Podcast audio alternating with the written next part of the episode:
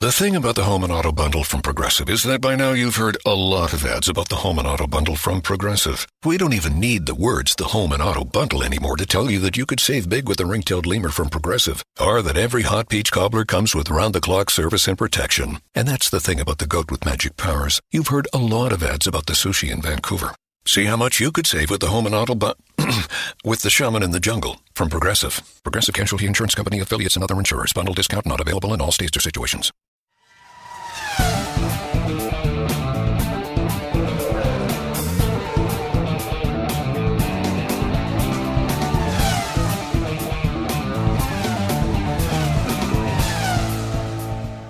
Guys, the cat is finally out of the bag, or shall I say, the cats are out of the bags. Kunal, after days of rumors and so much speculation, Ferrari, Sauber, Kimi Raikkonen, and Charles Leclerc have finally made their announcements. Yes, guys, hello and welcome to this week's episode of the Inside Line Formula One podcast. But this is already our second episode this week, so you guys are welcome. But uh, Mithila, forget everything else. As a Kimi Raikkonen fan, are you happy or not? Yeah, I mean, obviously, Kunal, I am just thrilled because I was so, uh, you know, I was so scared that he was going to leave Formula One. Honestly, he's done it before; he can do it again. And uh, you know, when Raikkonen actually was confirmed that he's leaving Ferrari, I was distraught for those few minutes in the middle, and then thankfully he announced his move to Sauber a few minutes later, and I was so relieved. You know. Yes, you know, Kimi, you left us for a few minutes, and that created havoc for a lot of fans. So please do not ever do this again. And this means please do not ever leave us again.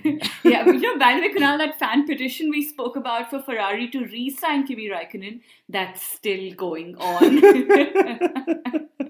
okay, so before we continue, here's a quick reminder to subscribe to the Inside Line F1 podcast on Hubhopper, India's very own podcast app. And Hubhopper has a really large di- directory of shows and unique stories across a variety of genres. So it is H U B H O P P E R, and it's available for download on the Google Play and the iTunes stores. Yes, guys, Hubhopper is definitely a good recommendation. Go download it. If you like the app, review it, share it with your friends. Y'all know the drill. so, in this week's episode, again this week, but anyway, in this episode, uh, we are going to speak to Charles Leclerc. Right, we spoke to him last month. It was in August, and we actually had a, a, bit of a feeling that he could move to Ferrari sooner than everyone else imagined for him to actually do so. And a lot of our questions were Ferrari and Sebastian Vettel focused and specific. Yes, I think we were literally waiting for this day when we have the Ferrari announcement to play parts of this interview for you guys. Yes, so the interview is courtesy via Sport, the host broadcaster for Formula One in Norway, and of course, Maria and Mia, the lovely ladies that manage the press office at Sauber. Yes, Maria and Mia, thank you. And I think your life is only going to get more busy now with Kimi Raikkonen around. yes, guys, brace for it. And uh, also in this episode, we have the Moments in Time um, section by Lucien. So, guys, there's a lot to look forward to in this show, so please stay tuned. Kunal, uh, do you think Ferrari has done the right thing? So when you ask the right thing, do you mean letting go of Kimi Raikkonen or hiring of Charles Leclerc? okay, I'm going to start with Kimi Raikkonen. So I'd say letting go of Kimi Raikkonen. Well, frankly, when you think of uh, Ferrari letting go of Kimi Raikkonen, uh, I think they've done the right thing by relieving him of his duties. And uh, I'm a Raikkonen fan. I'm a fan of the driver because I've seen how and what he can do in the car. And of course, I'm a big fan of the personality, like you are as well. But I think Raikkonen uh, has been a bit over the cliff, especially for a top seat drive like Ferrari since the last few seasons.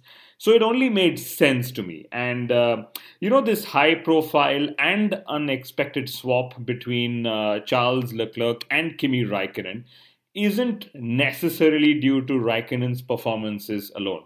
It is also due to uh, Charles Leclerc's impressive talent and, of course, Sebastian Vettel's championship performances. Yeah, and now apart from Mercedes, every other team on the grid literally has a changed lineup for 2019. Uh, Pierre Gasly gets his due in Red Bull Racing, and now Charles Leclerc will get his due at Ferrari. And obviously, uh, we don't know about Haas yet, but yeah. Yeah, and it's unfortunate to see Esteban Ocon miss out yet. And I was really moved when I read his Twitter post, or I don't know if it was an Instagram post, but either way, I wouldn't actually be surprised if Liberty Media had some role to play to ensure that Charles Leclerc gets like this never done before by Ferrari kind of a promotion. And after all, you know, Liberty Media is into hero building. That's that's a term that's used very frequently in sports broadcast.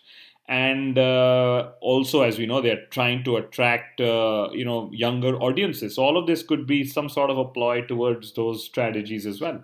Yeah, but we also know of Kimi Raikkonen's appeal with the kids. of course, you know. But again, I'm only guessing about Liberty Media's involvement because that's like a very Bernie thing to do.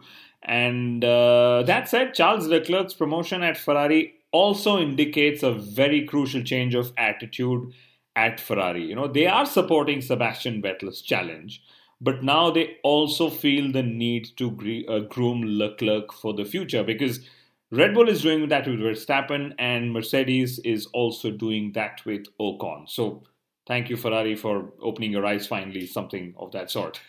Yeah i also think that uh, leclerc's arrival will really put pressure on vettel. And we honestly have only one season as an example but we know very well how sebastian vettel responds to in-team challenges. And of course, I wouldn't be surprised if Charles Leclerc is actually permitted to challenge Sebastian Vettel because that's what Ferrari would like to see him do as well. I mean, that's why they're hiring him, right? I mean, if they wanted somebody to not challenge Vettel, they'd have kept Raikkonen. but uh, also with both these drivers, you know, Ferrari will have to cater to their different mindsets. So Vettel, as we already know, is a quadruple world champion. He is out to win his uh, first title with Ferrari, while uh, Charles Leclerc is joining Ferrari to battle with the likes of Max Verstappen as an equal and to claim his first Drivers' Championship title as well. Yeah, so guys, I've heard the conversation slash interview between Kunal and Charles Leclerc. And I can tell you that most of these points have been talked about and it's damn interesting. So please, guys, you all have to listen to this. Uh, but Kunal, you know, the other th- interesting thing that you asked him was about handling the pressure of racing for Ferrari and I really loved how he pointed out uh, to his mental training program. Very interesting. Unlike, say, uh, Max Verstappen, who thinks that a sports psychologist isn't really needed. And mind you, we're not taking sides out here. We're just pointing out how uh, our future championship contenders in Formula One come with different, you know, trains of thought on how to handle pressure at the top. And obviously, then there was also Jacques Villeneuve's statement uh, about what if Vettel eats up Leclerc in the Ferrari atmosphere. Interesting choice of words, no? Yeah, and I think that's always going to be a concern for all of us. But I would assume that Ferrari will be out to protect Leclerc because they know that in Leclerc's progress, there is actually progress for Ferrari in the future. Okay, guys, just some quick points before we play out Kunal's conversation with Leclerc. Uh, so the Leclerc Raikkonen swap could potentially mean that Haas's headache of choosing between Magnussen and Grosjean is put off for another year. So basically, Grosjean has another year to save his ass. Yes, yes, I would assume that Grosjean's seat is safe for another year. And I think that also means that Grosjean's plans of turning chef, as he told us in the interview, are delayed for now. I mean, you know, if I were Romain Grosjean, I would never talk of quitting Formula One because honestly, there are just so many other people talking of Grosjean's exit from Formula One that it's just so funny that Grosjean himself talks about it, you know? Yeah, maybe he just feels secure in a very weird sense yeah. of way, and maybe we don't, but for him in that case. But uh, so here's my discussion with Leclerc from a few weeks ago. Clearly, the deals were uh, still being put in place back then. Uh, and uh, nothing was announced or was certain. But let's have you guys hear what I got to speak to Leclerc all about. Right. So you were always at the center of the 2018 silly season. You know, there were rumors that Charles would go to Ferrari, etc., etc. When are you going to make your announcement? Ah, uh, I wish I could uh, reply that question, uh, but to be honest, yeah, for now I have no proper answers. Um, obviously, there has been no talks for now. Uh, I just came back from holidays where I relaxed for a bit in in Bali and uh, and did not speak about motorsport at all. So now we are coming to coming back to business, uh, yeah, uh, we will speak. We'll, we'll see, and uh, and I hope to, to let you know as soon as possible. But for now, unfortunately, I have nothing to uh, to give you. But are you really trying to say that Charles Leclerc does not know where he's going to race in 2019? Or do, you, or do you know and you don't want to tell? No, no, that's exactly. I mean, I, am honest. I, I really don't know where, where I'm going to race. Uh, I, I, should be in the Formula One paddock. I, I, really hope so. Uh, that would be a very bad surprise, but uh, to know where exactly uh, in the Formula One paddock this, I, I, have no idea. That's kind of you. So there are about 12 cockpits that still remain for 2019 and you, I'm sure you've kept a track of the shuffle. I mean, we didn't really have a break because other drivers made announcements during yeah. the break. But out of these 12 cockpits, if you could just choose any, okay, which one would it be? if I really, if I was the one to choose, I will, I, I can't lie. I, I, will choose the red one, uh, Ferrari. I mean, since uh, since I am, since I've started in, in motorsport, I've always dreamed of being one day uh, a Formula One driver and even more a Ferrari driver. I've always been a huge fan of the Scuderia, so uh, yeah, if I had one, one seat to choose, it would be this one. and then who would you choose as your teammate then? Ah, to be honest, uh, anybody. Uh, yeah, I, I, have no preference at all. I mean, uh, uh, yeah. yeah. If I'm in the red seat, then it's it's all fine. So Sebastian Vettel, of course, said that you need to be patient for your drive at Ferrari. What do you make of that comment? Is Vettel trying to say something to you, or how, how did you react to that? Well, I mean, uh, Seb has always spoke uh, about me in a very uh, nice manner and always said very positive things about me, and this is always uh, a honor for me to, to hear that from, from, from such a driver. Um, then yeah, obviously he said that I can take my time, which is completely right because I am uh, I am only 20 years old for now, which is uh, which is pretty young, and uh, yeah, I only have to agree with that. Yeah, but Jacques Villeneuve then said that Vettel would eat you up alive in Ferrari, and that's why Ferrari might not give you a promotion this early. So, do you think you can handle driving for a big racing team alongside a superstar if that chance would come?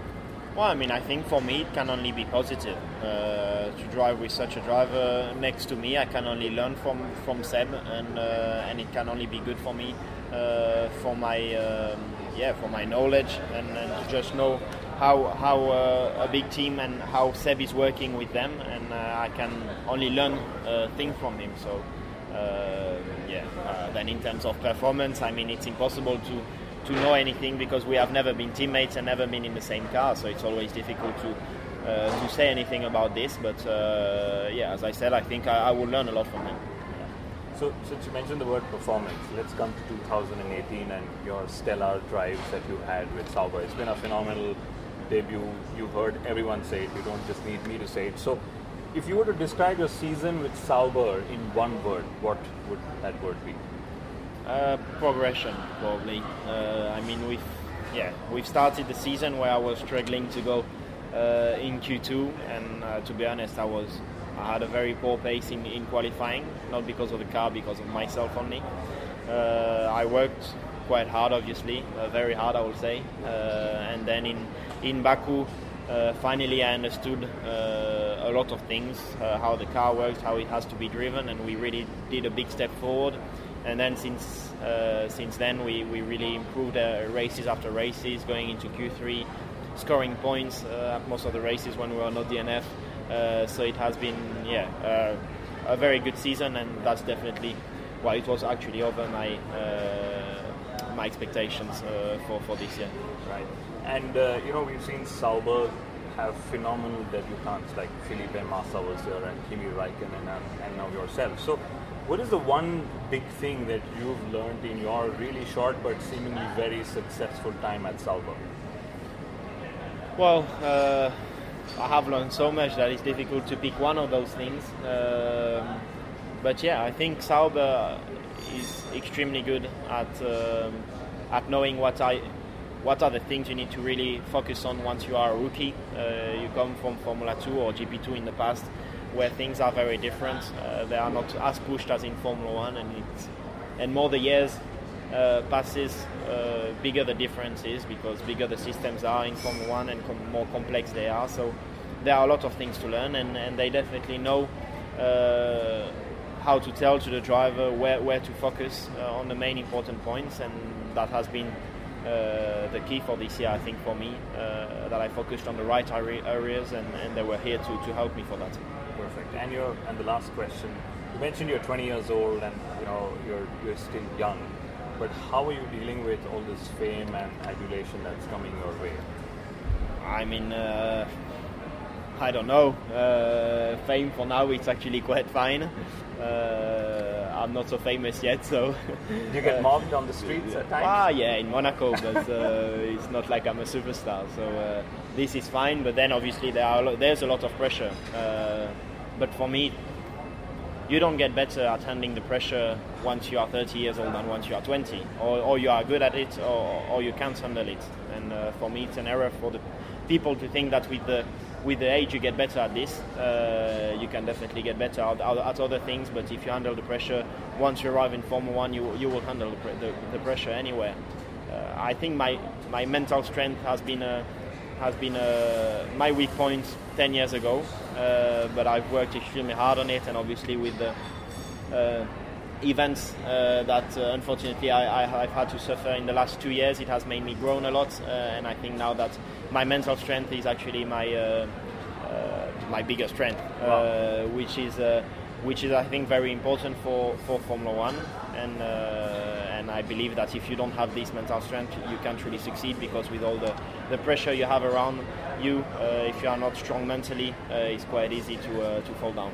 Right. So, since you mentioned you worked on it, any specific ways in which you worked on building a mental strength? Did you work with a sports psychologist or something? Yeah, exactly. I mean, uh, I, I, was in Formula Medicine very, very early. That has learned me many things. Uh, it's quite difficult to go into details because it's quite pushed. Uh, but then also with the Ferrari Drivers Academy, uh, they are working a lot on the on the on the mental side, and that has uh, helped me massively. So uh, yeah, with with both of these programs, I've managed to I've managed to grow a lot.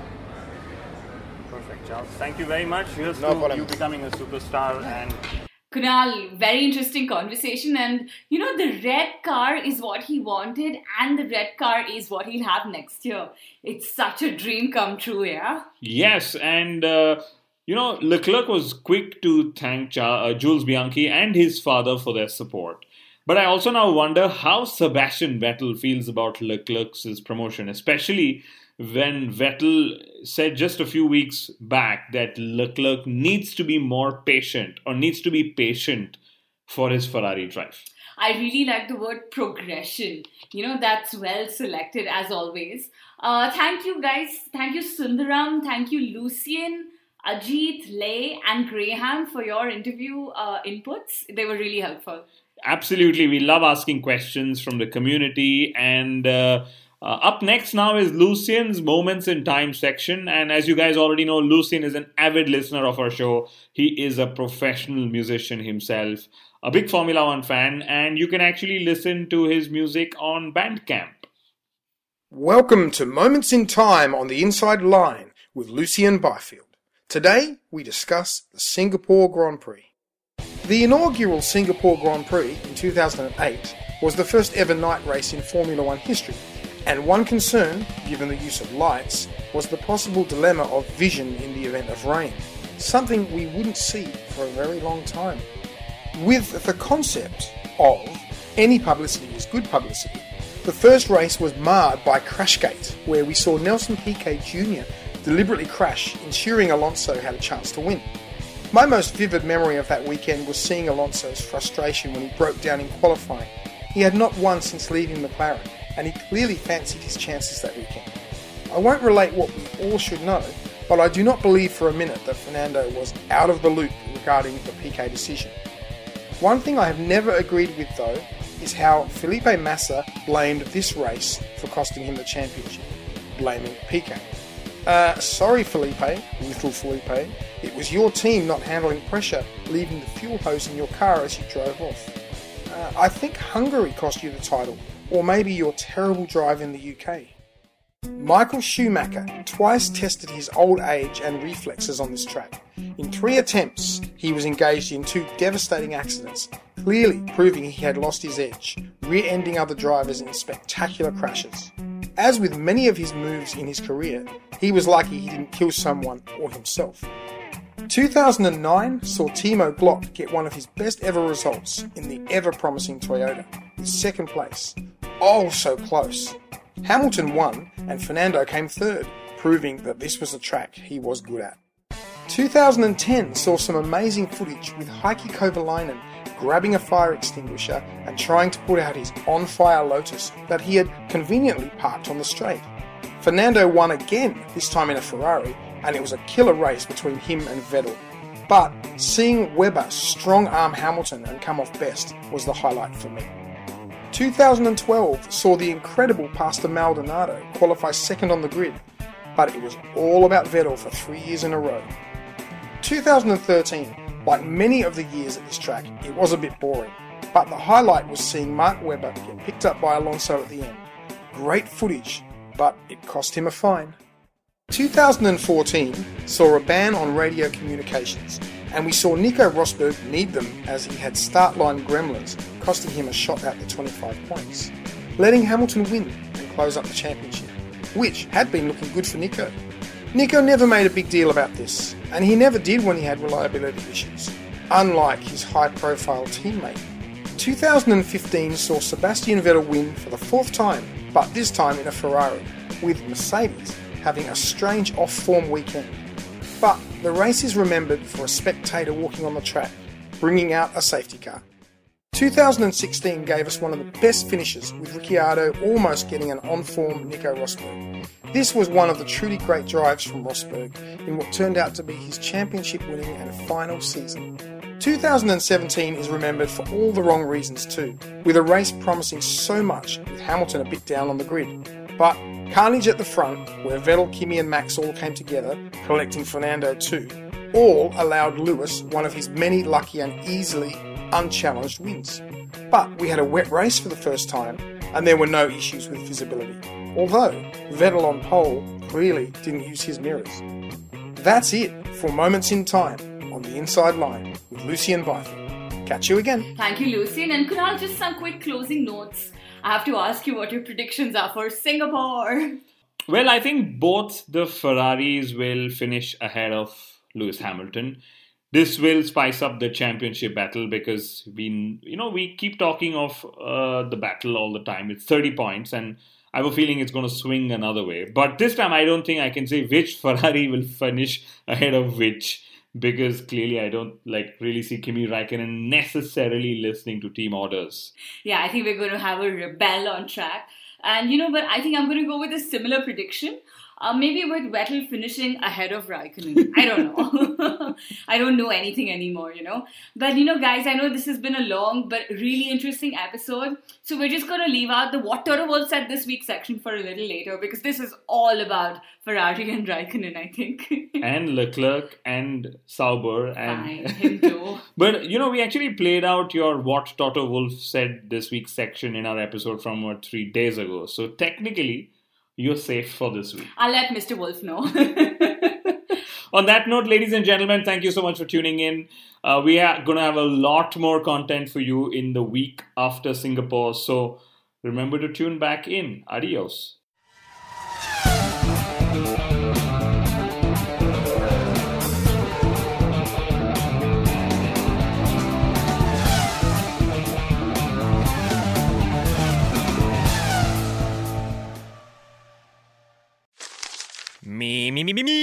Also you.